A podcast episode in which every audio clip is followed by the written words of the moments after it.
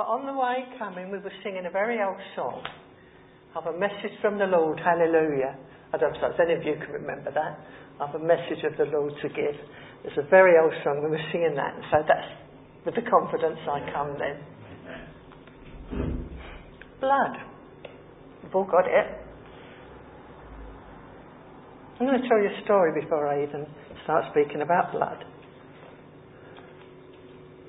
My son, when he was three, I was watching him. I just taken my daughter to school. She was five, and I was looking at my son, and I thought, "You've got bruises." And I was, as I was watching, I was seeing more bruises and more bruises. My mind started whirling, and I rushed him round to the clinic. She's mind was whirling. Rushed down to the doctor. Got to the doctor. Get him to the hospital. My mind straightway was thinking of leukemia. They'd done blood tests and they called us in, and I can never say it right, I've got a nurse here. thrombocytopenia. Thrombocytopenia. Thrombocytopenia. It's when the it's not the blood is not clotting and you're hemorrhaging inside. Now in old money, his blood count should have been 300. When I got into the hospital, his blood count was 45. And he was getting more bruised and more bruised and more bruised. We laid him in a bed and he seemed fine. He seemed okay. But there was hardly a part of his body that didn't have a bruise on. And it was different because if you pressed it, it didn't hurt. Because it wasn't like from an accident, it was because his blood wasn't clotting. It was Easter, and the children on the children's ward were going home, and it was Maundy Thursday. I said, Can I take Adam home? And she said, You must be very, very, very careful. You've got to be careful. Any problem, you come back. Those that know my husband know he's a quiet man. But on Good Friday, I heard my husband yelling. And I ran in the bathroom, and it looked like someone had slit their throat. There was blood everywhere, and he was hemorrhaging. Well, I think you broke every. It was just pouring. I mean, it wasn't just like a normal hemorrhage. I think we broke every uh, speed limit as we got him in that car and got him there, and they'd got the, they'd called in the um, doctors and everything. And I remember this young doctor crying, and Adam went, "Oh, don't cry." he didn't know what was the matter. And foolishly, the doctor thought I was the brave one, and so said to me, his blood count's gone down to five. I said, What are you telling me? Is my son going to die? She said, I don't know. We went into a darkened room. She said, What we're going to do is we're going to give him some Valium and we're going to give a complete blood transfusion. It went wrong. So he was in this darkened room, little room, there was a male nurse with him on his lap with a pillow there, pillow there, pillow there, because if it hit his head or anything, he would have hemorrhaged and died. Ian phoned everyone he knew and people he didn't know. And there was a church in Dagenham. I think it was a gypsy church. And the pastor stood up and he said to his congregation, There's a little boy, and we need his blood count to come up. So we're going to start praying. There was nothing they could do. There was absolutely no medication. There was nothing at all. He just laid in this male nurse's arms with cushions round him, the curtains closed, and us having to watch. More bruises and more bruises. Next day, she said, it's 11. Next day, it's 22. 50. 80. The doctor called me and he said, Could you tell your God we're there? It's over 300 now.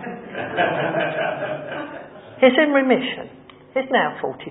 It's still classified as remission. He's done white, white collar boxing. He does every sport of going. It's not remission. The Lord healed him. Blood. We all got it. We all need it. But there was nothing special about Adam's blood other than it all went wrong. But we're going to talk about a different kind of blood today. so if with me you'd like to open your Bible at 1 Peter chapter 1.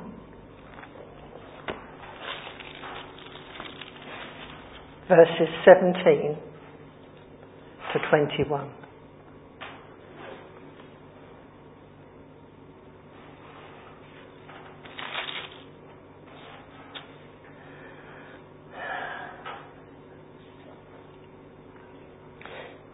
Since you call on a Father who judges each man's work, live your lives as. Hang on, am I reading the right one? Yes, I am. Live your lives as strangers here in reverent fear, for you know that it was not that we perish.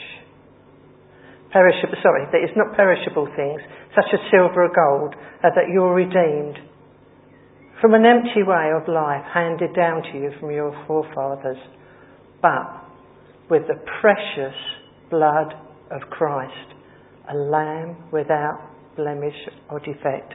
Precious blood, it's the only blood ever to be called precious or holy. This Bible is drenched in blood. It's drenched in blood. The Old Testament is filled with sacrificial animals, blood being sacrificed over and over again. And in the New Testament, the precious blood of Jesus.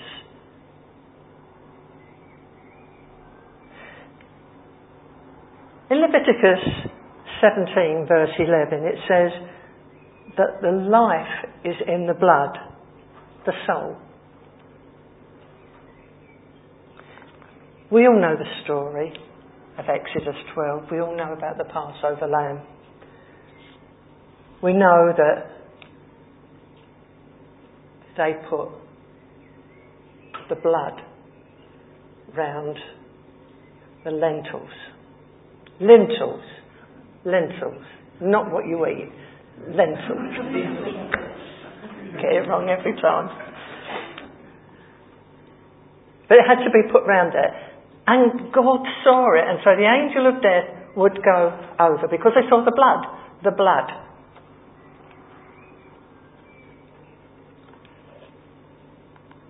From there on, animals were sacrificed over and over and over and over and over and over again. And if we read Leviticus, which isn't the most exciting, I don't think, book to read, but if we read through it and chapter 16, it explains how this was to be done. First, the priests would have an animal sacrificed for their own sin before they sacrificed. Blood would be sprinkled on the altar, it would be put in a bowl, it would be sprinkled over the altar, it would be sprinkled on the top, it would be sprinkled over people. It had to be applied. There was no good keeping it in the bowl, it had to be applied. I think today we'd find that rather difficult, wouldn't we? How do you fancy standing up here, Pastor, with us bringing a few animals in and a few to slaughter and sprinkle us with blood? It must have been quite gruesome, really, when you think about it, mustn't it? It wasn't pretty, a pretty sight, was it? But it was no more, in fact, it was nowhere near as horrific as what they'd done to our Jesus. Shall we read Isaiah 53, 4 to 10, a very well known passage that you all know? Isaiah 53.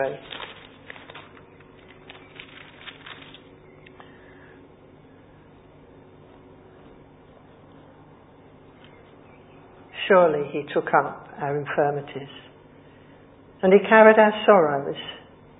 Yet we considered him stricken by God, smitten by him, and afflicted. He was pierced for our transgressions and he was crushed for our iniquity, and the punishment that brought us peace was upon him. And by his wounds we are healed. And we, like sheep, have gone astray. Each has turned from his own way, and the Lord has laid on him the iniquity of us all. He was oppressed and afflicted, Yet he did not open his mouth, and he was led like a lamb to the slaughter, as a sheep before the shearers in silence. Yet he did not open his mouth. And by oppression and judgment, he was taken away. That's what they'd done to our Jesus. That's what they'd done to him. Horrific picture. Those that have seen, what, what was that film that, what's it Gibson done, you know? The Passion. That was probably as near as anyone could imagine what they'd done to our Jesus.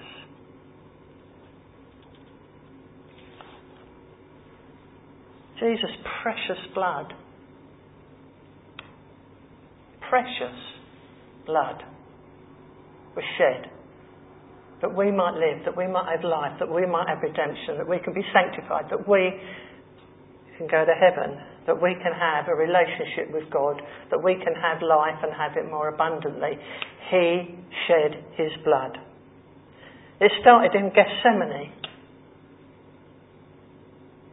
where he was praying so fervently that he, that he sweat drops of blood.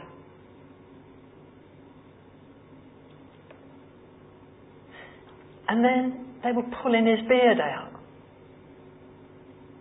pulling it out. There was blood.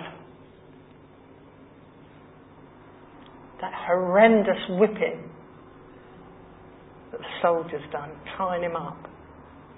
It wasn't a smack on the back. These whips were awful things with bits of bone in them as they whipped our Jesus. Whipped him. Done nothing wrong. And his blood had been pouring out of his back it probably came round and hit his face, and it could have been anywhere, and that blood was being shed. They weren't happy with that. They went and got the most spiteful, spiteful thorns that they could find. And they bound them to make a crown, and they didn't place them on our Jesus' head. They forced it into his head. Those would have gone into his brow, and that blood would have poured.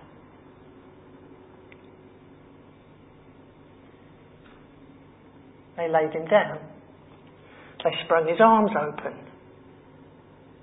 They tied his arms up with rope and then, with the enormous great nails, bashed the nails as hard as they could into his hands and his feet. More blood was shed for me and you. The one sacrifice that never had to be repeated. Wounded for me, wounded for you. There on the cross, he was wounded. Never to have to happen again. It is finished, he shouted out. That must have been much more gruesome than seeing people walking in with their, with their doves and their goats and their cows to see our Jesus. We used to sing a lot of songs when I was young about the blood of Jesus. Who can wash me white as snow? Nothing but the blood of Jesus. We don't seem to sing them much now. John the Baptist knew who this man was as he was coming up towards him. In John 1.29 he said, Look, there's a Lamb of God who takes away the sins of the world. I wonder if he knew exactly what he meant when he said the Lamb. Because it wasn't the gentle little lamb in the field. It was the lamb that was going to be slaughtered for you and me and the world. The lamb who was going to die and bleed and rise again, praise the Lord, for the sins of the world. Jesus' precious blood, not like any animals, not like any other human beings, the only blood that can be called holy blood, a once and for all sacrifice. For what? Well, it's that we might have life and have it to the full. It's that we might be forgiven for our sins. You know, it's so lovely. Ian goes into prison, as you know. And one of the things Ian always says, and sometimes we're standing, when we're together, sometimes we're standing in, in front of quite very naughty men. Very naughty. And yet Ian will always say the same thing. I see potential in you. I see potential in you. He always says that. And that's what Jesus, that's what Jesus says to them.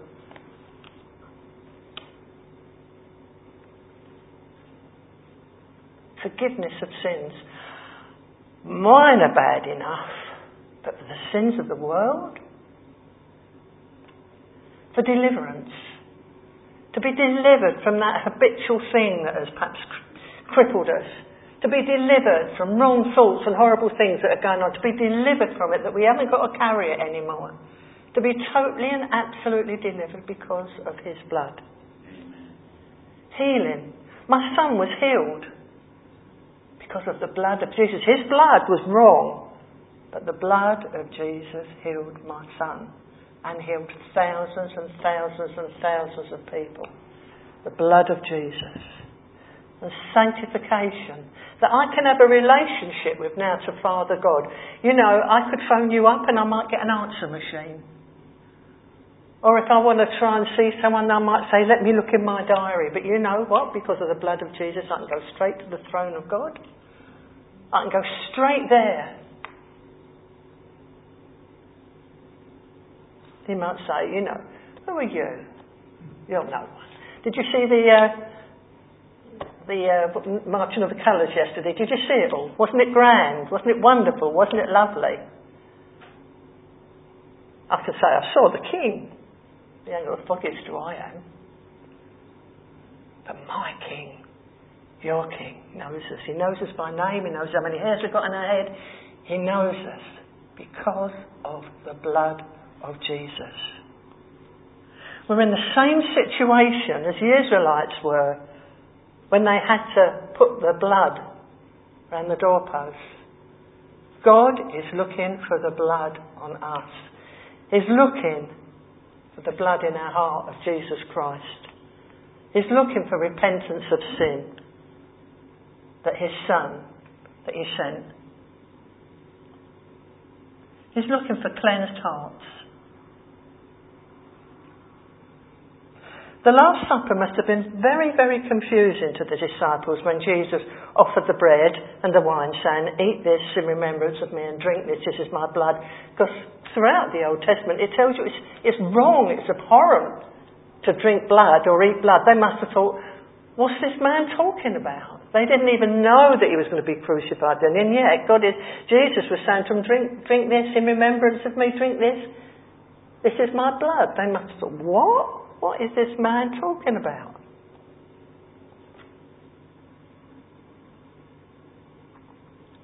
I say ever so carefully and not unreverently, there's nothing magical about this. It's a juice, it's a, it's a bit of wine, there's nothing in it unless it's applied. Unless it's done for the reason that Jesus said, do this in remembrance of me. Take this into your life and remember that my blood was shed for you. You, me, personally. That blood, that, that horrific scene that I've described was done for me and for you.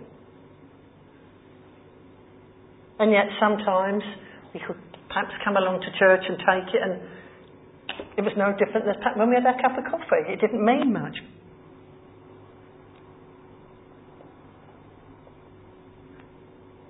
It's his life blood, his life sacrifice that we can come to this table and then all of a sudden it's not an ordinary cup. It's not an ordinary bread. It's a remembrance. It's a memorial. It's a special, special occasion. When we come together, we become one because it's called communion. We come together as communion some people call it a love feast. I think that's a lovely name. A love feast. We come together because the love of Christ Jesus shed his blood for me and for you. Do you remember that old song? Who can wash away my sins? Nothing but the blood of Jesus. Nothing else. I can go to counsellors. I can share with you. I can go to confession. I do nothing unless I apply the blood of Jesus and come to that place where I can kneel at the cross and see and remember what Jesus done for me, what you done for you, and ask him, please, Lord, please Forgive my sin. Give me the life that you told me you're giving me. The life is more, you know, that I can enjoy because you are within me. I want that communion with you. I want that relationship with God. But it was costly. So, so costly. It cost him everything. It cost, you know, we've been thinking about, and oh gosh, I, it breaks my heart. I can't think what it was, must have been like. I could have lost my son. I didn't. But these some people today are mourning today because their son or their daughter died. God knew exactly what that was like.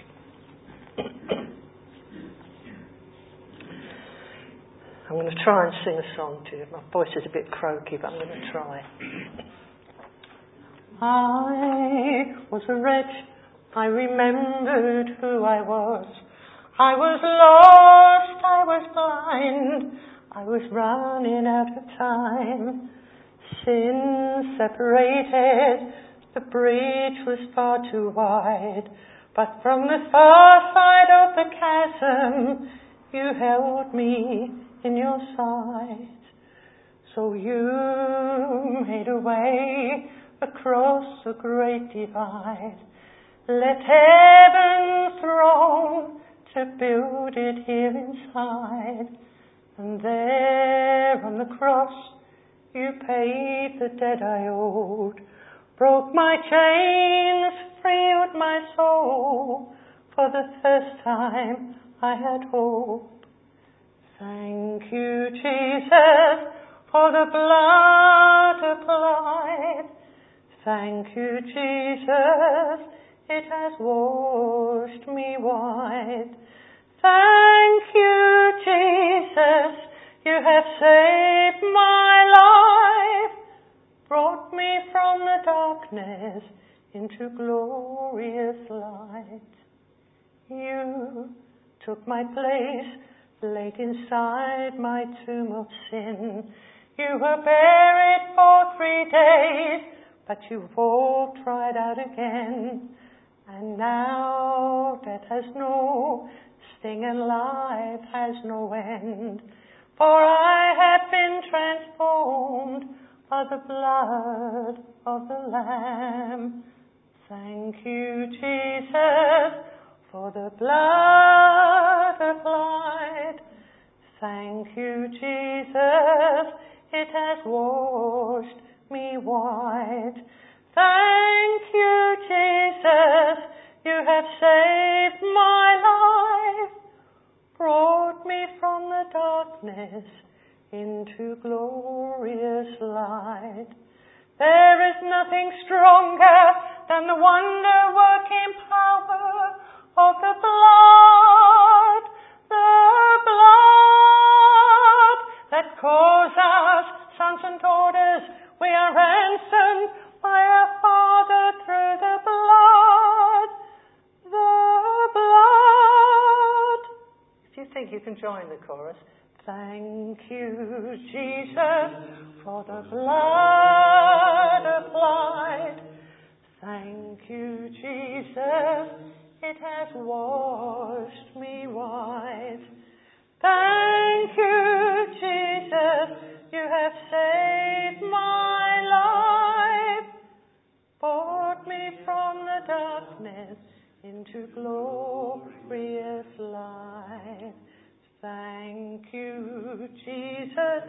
For the blood applied. Thank you, Jesus, it has washed me white.